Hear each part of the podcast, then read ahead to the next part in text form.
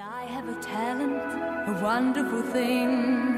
Cause everyone listens when I start to sing. I'm so grateful and proud. All I want is to sing it out loud.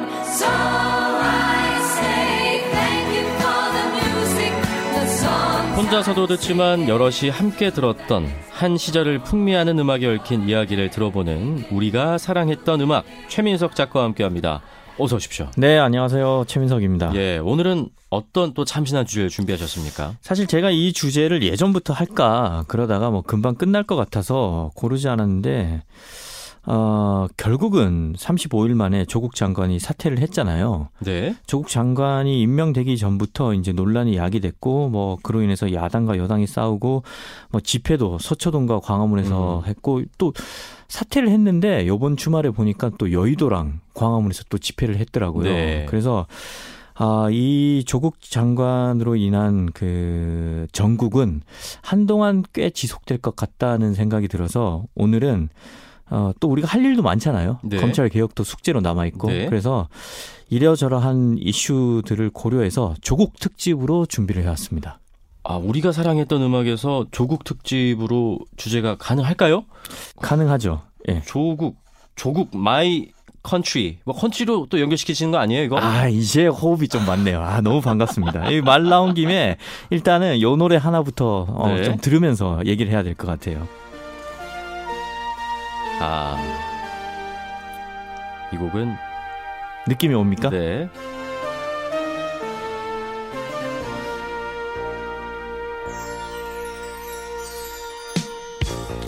무슨 노래인지 아시겠죠?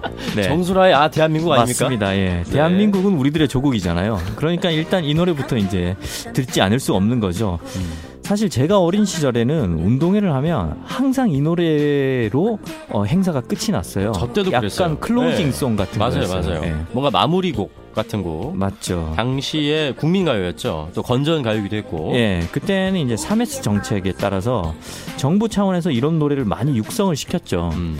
청취자분들은 아마 기억하실 거예요. 예전에 앨범을 한 장 사면 마지막 곡은 항상 건전가요였어요. 음. 가수들이 이거를 강제로 불러야 했습니다. 네네네. 법이라서. 그래서 뭐 그 분위기가 어차피 건전가요를 불러야 하니까 그럼 하는 김에 좀 음. 괜찮은 노래를 만들어서 불러보자. 이러다 보니까 뭐 지금 듣는 아 대한민국 그리고 뭐 조용필의 서울 서울 서울 뭐 이런 어. 곡들이 나오게 됐고 건전가요임에도 불구하고 또 많은 대중들의 사랑을 받게 된 것이었죠. 음. 그 미국에서의 건전 가요도 있지 않습니까? 뭐 New York State of Mind, New York City. 예, 아, 빌리 조엘이 건전가요라고 생각하고 불렀는지는 모르겠지만 예. 그런 건 아니겠죠. 역시 네. 예, 그런 식으로 잘 끼워 맞추는 거 네. 보니까 아, 저희 코너가 장수 코너로 살아남을 것 같아요. 어쩐지 오늘 좀 그 이상했습니다. 처음에 조국 전 장관 얘기를 하셔가지고 네. 오늘 뭐 제대로 된 곡을 들을 수 있을지. 자 다음 아. 곡은 어떤 곡인가요? 제대로 된 그 곡 있습니다. 일단은 저는 오늘 그 준비하면서 조금 조심스러웠어요. 네. 왜냐하면 주변을 보니 주변을 보거나 또 여론 조사를 보면 이번 조국 장관 사인권에 관해서는 의견이 좀 갈리더라고요. 네 맞습니다. 예전에는 그 중도 어 보수층이냐 진보층이냐 의견을 파악하기가 되게 쉬웠거든요. 음. 근데 이번 이슈에 관해서는 물론 이제 보수층과 진보층의 의견은 그나마 좀 파악하기 쉬운 쉬운데 음. 중도층에서는 의견이 정말 개인마다. 다르더라고요. 층위가 진짜 다양합니다. 예. 그래서 어 조국 특집이지만 제가 그다지 정치에 치우치지 않는 선곡을 해오려고 상당히 노력을 해왔습니다. 아, 주제는 조국인데 정치에 치우치지 않은 곡을 선곡했다. 그게 네. 가능합니까? 가능합니다. 이- 그래서 요번에도 어, 조국 전 장관의 이름에서 착안을 해왔습니다. 또 나올 게 있을까요? 뭔가 불안한데요. 어, 네. 장나라 씨의 곡을 선곡해왔습니다. 장나... 이름 나라 조국. 아 그렇게. 예, 예.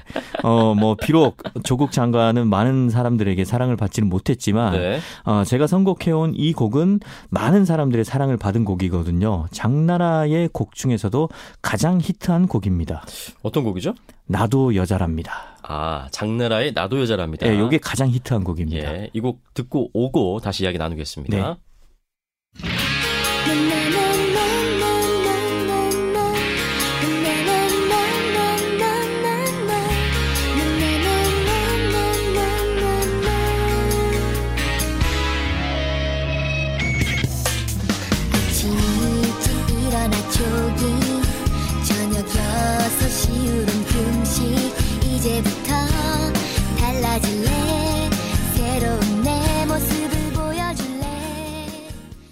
우리가 사랑했던 음악 최민석 작가와 조국 특집으로 함께 있는데요. 언어 유희가 담겨 있네요. 장나라의 나도 여자랍니다. 듣고 왔습니다. 아, 개인적으로 저는 좀 오늘 이 시간이 뿌듯하네요. 네. 왜냐면 원래 이런 코너니까 이제 우리가 뭔가 코너에 본연의 색깔을 음, 좀더 되찾은 듯한 느낌이 들어서 기쁩니다. 자, 그럼 또 다음 곡도 이런 식의 선곡이겠죠. 그런데 이제 또 너무 언어 유희식의 선곡만 하면 네. 청취자분들이 좀 지칠 수 있으니까 음, 주제와 연관 지은 곡을 뭐 한두 개씩 씩은 곁들여서 구성을 해야 좀 균형 감각이 있을 것 같잖아요. 네. 그래서 어 그런 선곡을 좀 해왔는데 음. 아, 일단 제가 좀 여쭤볼게요. 조국 장관에 대한 반대 의견이 생긴 게 제일 처음에 뭐 때문이었습니까? 제일 처음 뭐 때문이라고 할 수는 없지만 제 생각에는 뭐 이제 뭐 정경심 교수나 네. 또 딸, 네. 뭐 나아가서는 친동 생도 이제 조사를 받았잖아요. 그렇죠. 네. 정리를 하자면 어, 조국 장관에 대한 반대는 처음에 주로 가족에 관한 스캔들부터 시작을 했었죠. 네. 그래서 이 노래를 준비를 해왔습니다.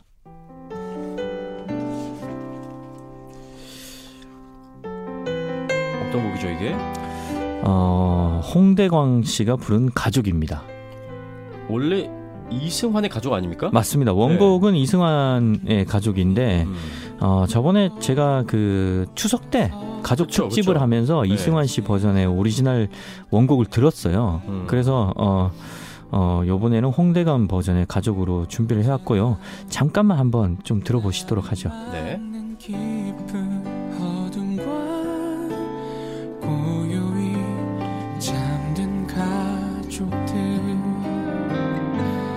때로는 짐이 되 기도 했었죠 많은 기대와 실망 때문에 늘 곁에 있으니 늘 벗어나고도 네, 이 홍대광 씨 버전은 들어보시면 아시겠지만 네. 이승환 씨보다 목소리가 조금 더 굵어서 그런지 뭔가 좀 더 뜨거운 느낌이 나요. 그래서 어, 이제 후렴구가 나오는데 여기 후렴구에서는 원곡보다 좀 더 애절하고 강렬한 느낌이 묻어납니다.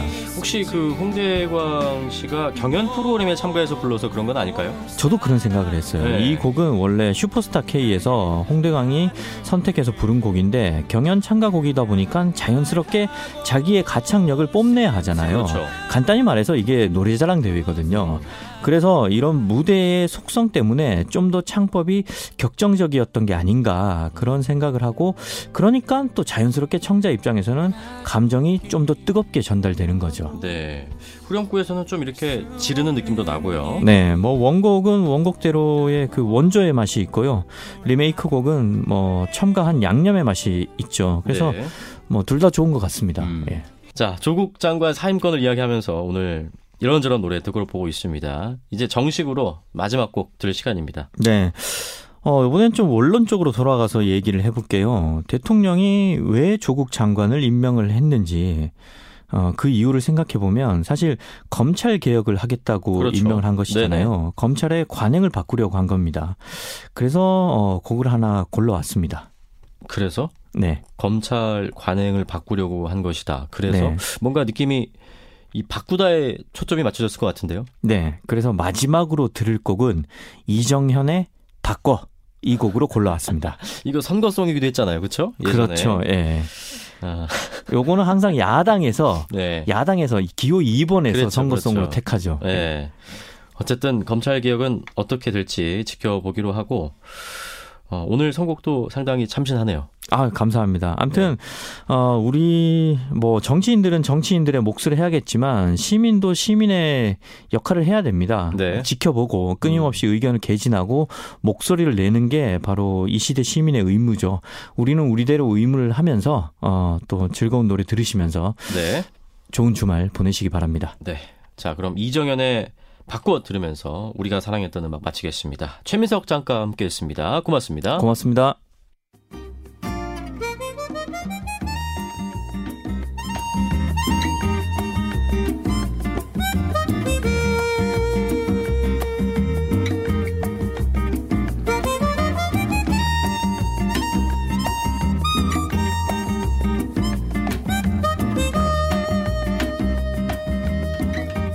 우리에게 영감을 주는 화제 인물을 만나보는 길 위의 초대석 시간입니다. 버스에서 옆자리에 탄 남자가 음료수 한잔 하실래요? 물어보면 대부분의 여자는 이걸 먹어야 하나 말아야 하나 고뇌에 빠집니다. 단순한 친절인가? 덫에 걸리는 것인가? 이 불편한 속내의 정체는 뭔지 오늘 이 이야기부터 풀어가 보죠. 정치적인 식탁의 저자 이라영 작가 오늘 길 위의 초대석에 모셨습니다. 어서 오십시오. 안녕하세요. 고속버스를 탔는데 옆자리에 앉은 남성이 휴게소에서 이거 원 플러스 원이라서 하나 샀습니다. 제가 먹고 싶었던 음료수인데 혹시 드시겠습니까? 하고 여쭤본다면 네. 우리 작가님도 혹시 그런 고뇌에 빠집니까? 네, 그렇게 선뜻 받아들이기가 쉽지는 않고요. 실제로 그런 적이 좀 여러 번 있는데요. 네. 어, 마시긴 마셨어요, 결국에는. 결국 네. 마셨고, 뭐, 아무 일도 물론 없지만, 음, 속으로는 좀 많은 생각을 하게 되고, 어, 실제로 제가 어렸을 때, 음, 학교에서 영어 선생님이 자기가 겪었던 경험을 좀 들려준 적이 있어요. 음. 어, 다른 사람이 준 요구르트를 마시고 정신을 잃은 거예요. 어. 네. 그래서 그게 중학교 때 그 이야기를 듣고 굉장히 좀 놀랬고, 음.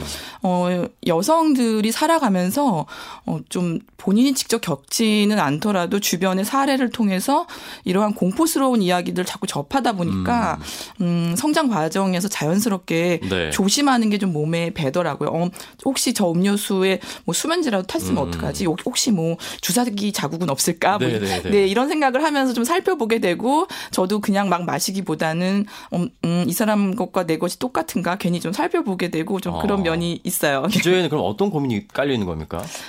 음, 내가 정신을 잃어서 어. 뭐 좀 가볍게는 물건이 다 털릴 수도 있고, 근데 사실 뭐 물건이 털리는 거 정도는 가벼운데 음. 네. 내가 어디로 납치를 당할 수도 있고, 음. 좀 극단적으로 그런 생각을 할 수도 있죠. 왜냐하면 워낙에 영화나 드라마 같은 대중 매체에서도 네.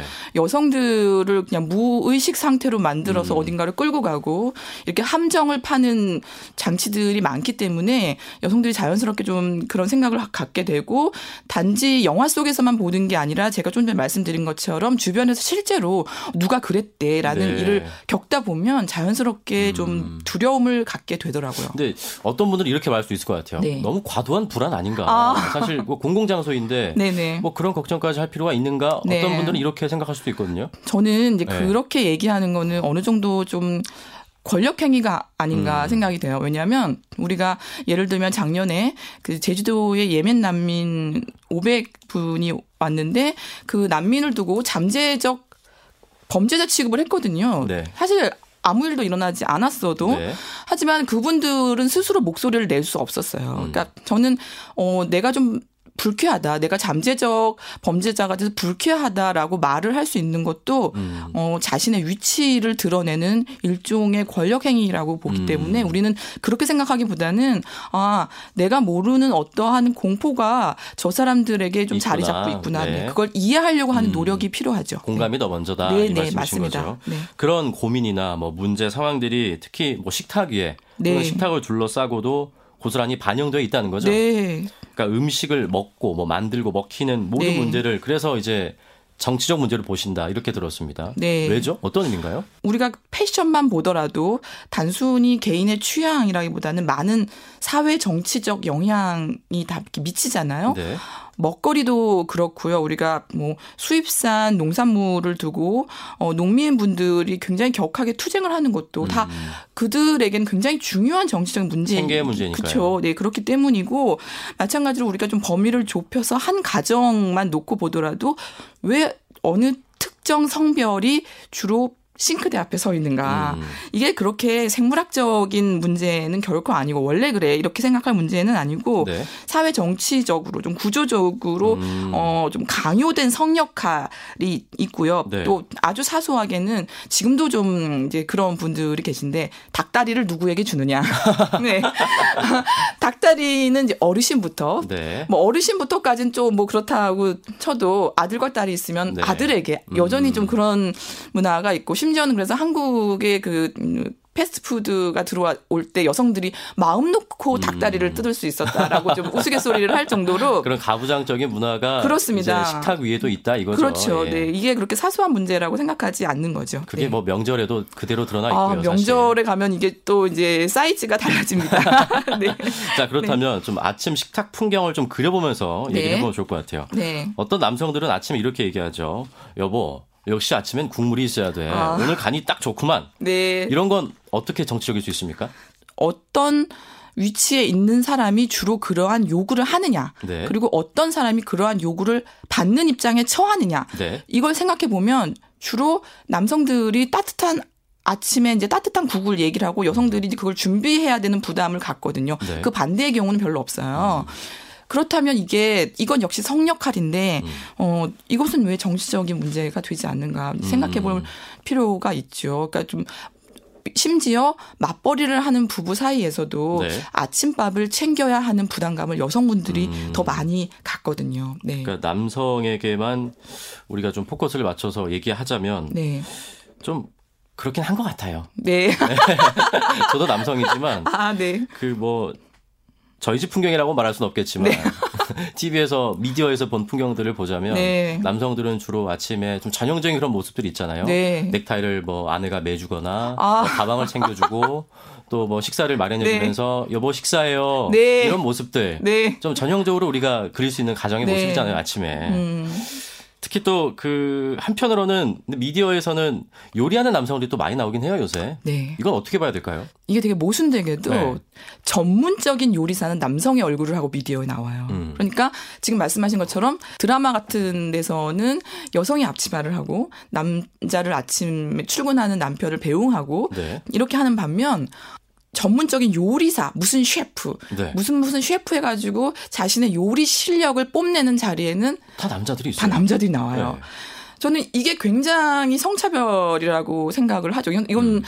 보수가 없는 노동, 집안에서의 노동은 사랑과 헌신이라는 이름으로 여성의 성역할. 네, 엄마, 음. 아내 이걸 하지 않으면 좀 나쁜 여자가 되는 거예요. 음. 하지 않으면 근데 남자는 보통 우리가 성역할이라고 생각하는 예를 들면 뭐 미용도 마찬가지고요. 네. 이런 분야일수록 남성이 진출하면 그들이 훨씬 더 빠른 속도로 음. 승진을 하고 어 전문적이고 돈을 버는 영역에서는 이게 남성화된다는 모순이 있죠. 왜 그렇다고 보세요?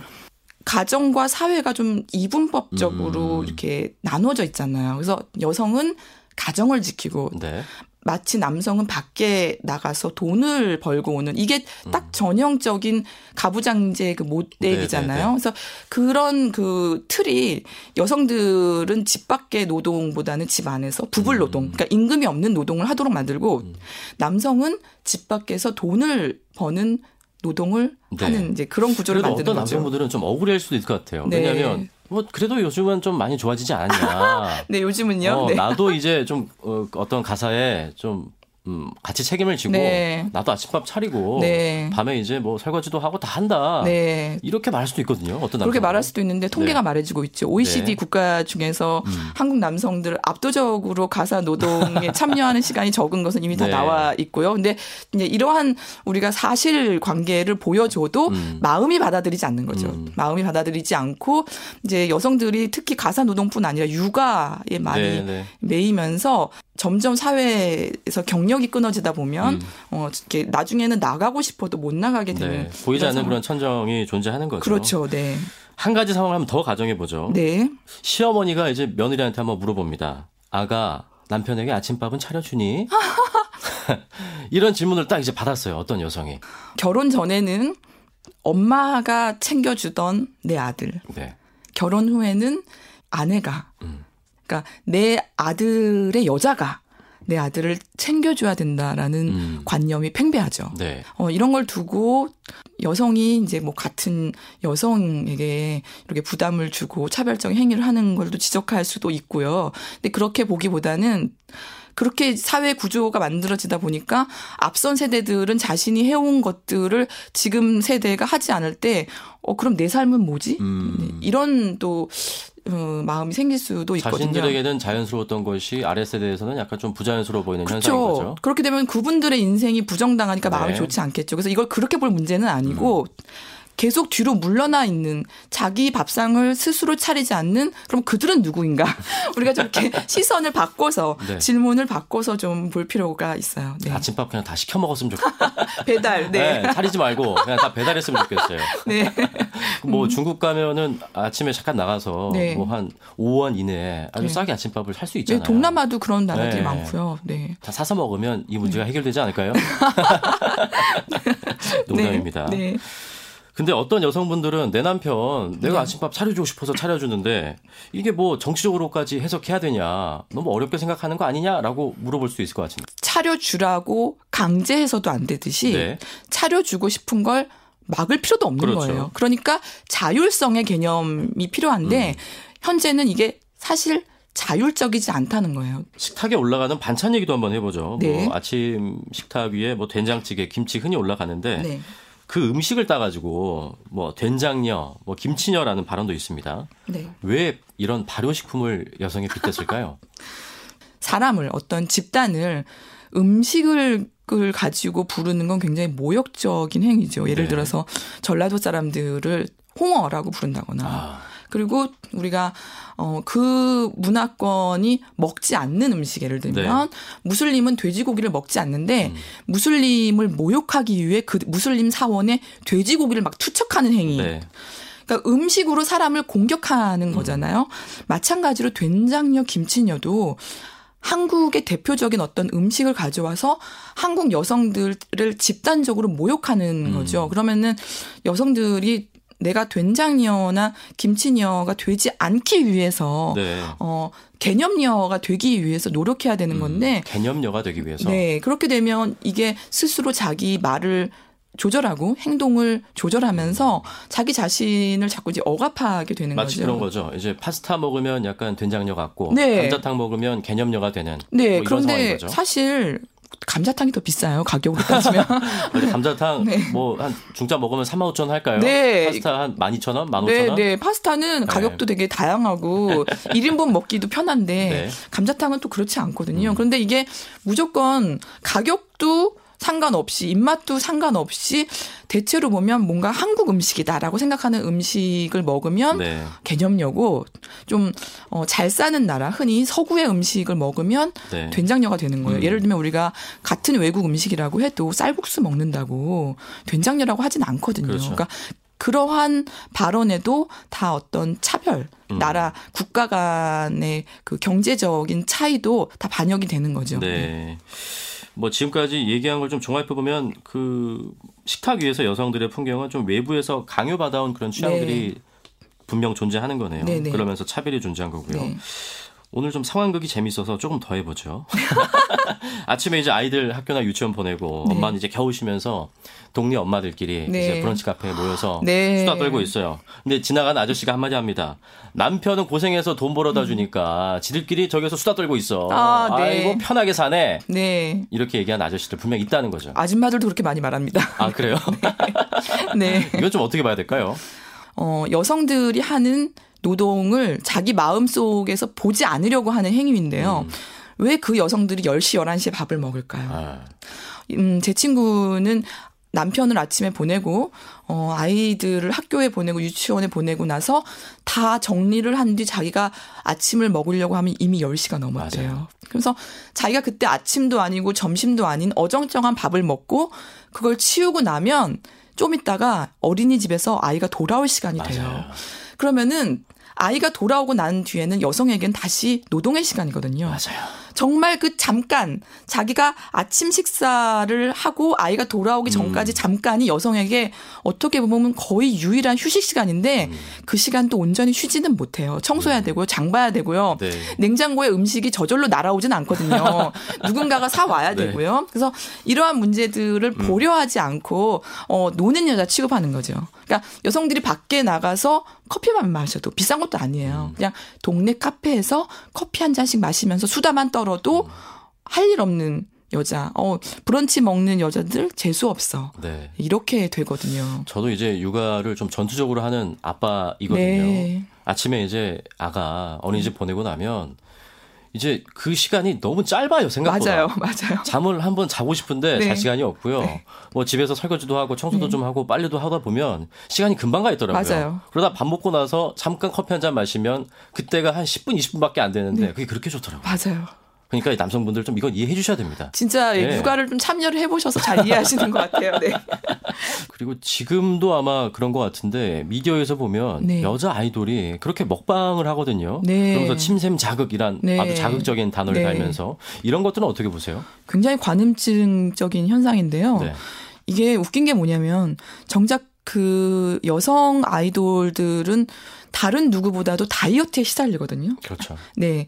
어, 마른 몸을 지향하고 음. 이들의 몸무게까지 굉장히 억압당하고 있어요. 근데 실시간으로 모든 사람에게 자신의 몸이 다 보여지는 분들인데 네. 정작 잘 먹는 모습이 방송에 나가면 음. 그걸 보면서 사람들이 즐기거든요. 음식을 먹는 예를 들면 족발을 막 뜯고 음. 어 닭발을 막 빨고 네. 이런 모습을 보면서 살이 안 찌고 예 쁘고 어린 여성들이 그런 음식을 먹는 모습을 보면서 어떤 쾌감을 느끼는 거죠. 네. 예, 저렇게 먹지만 예쁘고 살은 안 찌고. 안 찌고 그런 아주 이중된 모습을 보면서 묘한 쾌감을 느끼는 네. 게 있는 거죠. 그러니까 여성에 대한 음, 좀 폭력적인 음. 미디어의 폭력이라고 저는 생각을 해요. 그러면서 이제 살찐 여성들은 네. 어, 남성 커뮤니티에서는 쿵쾅, 쿵쾅이 그렇죠. 막뭐 메갈 쿵쾅 이래서 네, 비하하는 발언을 그쵸. 하고요. 그 멧돼지 막 이렇게 음. 부르잖아요. 그래서 뚱뚱한 여자를 비하하고 뚱뚱한 여성이 그렇게 먹었을 때는 전혀 다른 시선으로 네. 보죠. 네. 자, 정치적인 식탁의 저자 이라영 작가와 이야기 나누고 있습니다. 어, 주말엔 가족 여러분께 한 가지 좀 조사 결과를 더 소개해 드리겠습니다. 어, 식당 노동자의 다수가 정작 자신들의 가족과는 식사할 기회가 부족하다는 조사 결과가 있더라고요. 네. 30%는 일주일에 한 번도 가족과 함께 밥을 먹은 적이 없다고 하더라고요. 네. 전 정말 충격을 먹었습니다. 남들이 밥을 먹는 시간에 일을 하기 때문에 본인들은 정작 가족들과 식사 시간을 함께 하기가 어려울 음. 거예요. 그래서 음 그런 면이 있겠지만 그것보다는 기본적으로 노동 시간 자체가 너무 길어요. 어, 맞아요. 네. 그리고 그냥 동네 식당 일수록 음. 노동 시간이 너무 길고 뭐 12시간 되는 건 뭐. 네, 12시간은 다반사죠. 기본이고요. 네. 어떤 경우는 제가 이제 뭐 주방 아줌마 구함 이런 거 붙어 있잖아요. 네. 그런 거 보면은 한 달에 두 번 쉼 이렇게 음. 되어 있어요. 그럼 30일 중에 두 번만 쉰다면 네. 거의 그분들은 그 한 달에 두 번 외에는 가족들과 식사하기 어렵다고 그렇죠. 볼 수가 있죠. 네. 네. 그래서 이게 참 모순인 거예요. 음. 남의 밥을 차려주면서. 차려주고 만들어주면서 정작 자기는 음. 어, 식 구들과 제 시간에 밥을 먹기 힘든 네. 것. 네. 노동자가 그 겪는 현실이라고 생각해요. 네, 그런 모순 또 노동자 얘기가 나와서 말인데 네. 이런 비슷한 상황은 한 곳 더 있죠. 네. 이제 청결한 공간을 만들어주는 네. 이제 청소 노동자분들. 네. 정작 청결한 공간에서 식사를 못 하세요. 네. 뭐 이렇게 화장실 뭐 아주 구석한 네. 뭐 그런 청소 도구함 같은 데서 식사를 하시거나 쉬시는데 참 그런 뉴스 볼 때마다 너무 마음이 찢어집니다. 네. 이 상황을 제가 14년 전에 직접 눈으로 봤죠. 음. 그래서 저도 직접 보기 전에는 설마 그 안에 사람이 들어가리라고 생각을 못 했어요. 어, 직장 다니실 때입니까? 네, 직장 생활을 할 때 제가 화장실에 갔는데 청소 도구함 안에서 그 제가 평상시에 인사 나누던 그 노동자 청소 노동자 분이 나오시는 거예요. 네. 커피를 마시고 음. 계시더라고요. 그러니까 저도 한 잔 그날 얻어 마셨는데 그때 알았어요. 아니 여기에 사람이 들어간다고? 음. 거긴 사람이 들어갈 공간이 없거든요. 네. 근데 거기서 그냥 이렇게 간신히 간이의자 네. 간이의자 간신히 네. 엉덩이만 붙이고 앉아서 커피를 마시는데 그렇게라도 휴식 시간을 가지는 게 너무 필요하기 때문에 그러는 음. 거잖아요. 그래서 근데 그 공간이 그렇게 좁은 공간이야. 그 건물이 뭐 너무 협소한 건물이냐 그렇진 않거든요. 드넓은 로비와 네. 아주 좋은 휴게 공간이 있음에도 불구하고 청소 노동자를 위한 휴식 공간은 없었다는 거예요. 그분들은 직원들이 출근하기 전에 깨끗하게 청소를 해놓고 정작 자신들은 사라지는 거예요. 네. 네.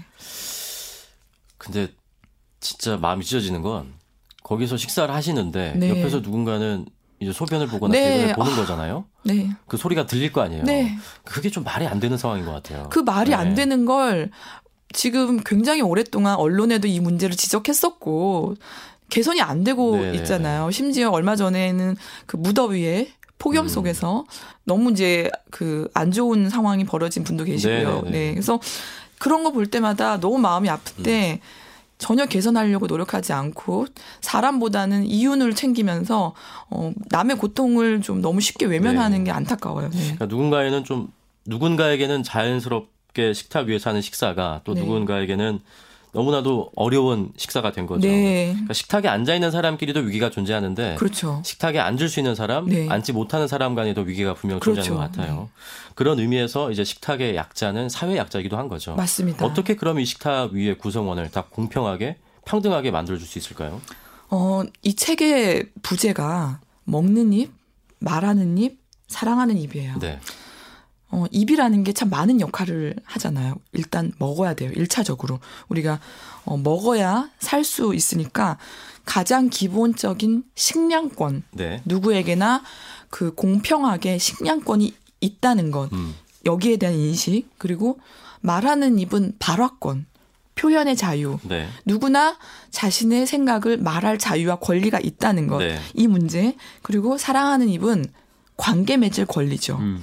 그리고 관계 맺을 권리 또 우리가 관계 맺으면서 상대방을 배려해야 되는 의무 이런 것들을 많은 의미를 담고 음. 있는데 이제 그런 의미에서 먹는 입, 말하는 입, 사랑하는 입 이런 개념을 가지고 우리가 누구나 어 배고픔을 위해서 먹어야 되고 네. 자유롭게 말할 권리가 있고 또 남을 존중해야 한다는 맞습니다. 관계 맺는 인간으로서 네. 이런 인식을 가졌을 때 우리가 식탁에서 어 내가 먼저 닭다리 갖지 말고 네, 다른 사람을 좀 배려할 수도 있고 네. 내가 상석에 꼭 앉아야 되는 게 아니고 음, 그런 여러 가지 다른 사람들이 함께 나눠 먹는 그런 네. 환경을 좀 배려할 수 있는 사람으로 성장할 수 있지 않을까 음. 그렇게 생각을 합니다. 식량권, 발화권, 네. 관계 맺을 권리. 네 맞습니다. 네. 정말 중요한 세 가지네요. 네, 그래 그렇게 우리가 이제 네. 환대의 식탁을 음, 차릴 수 환대의 식탁. 있도록 네.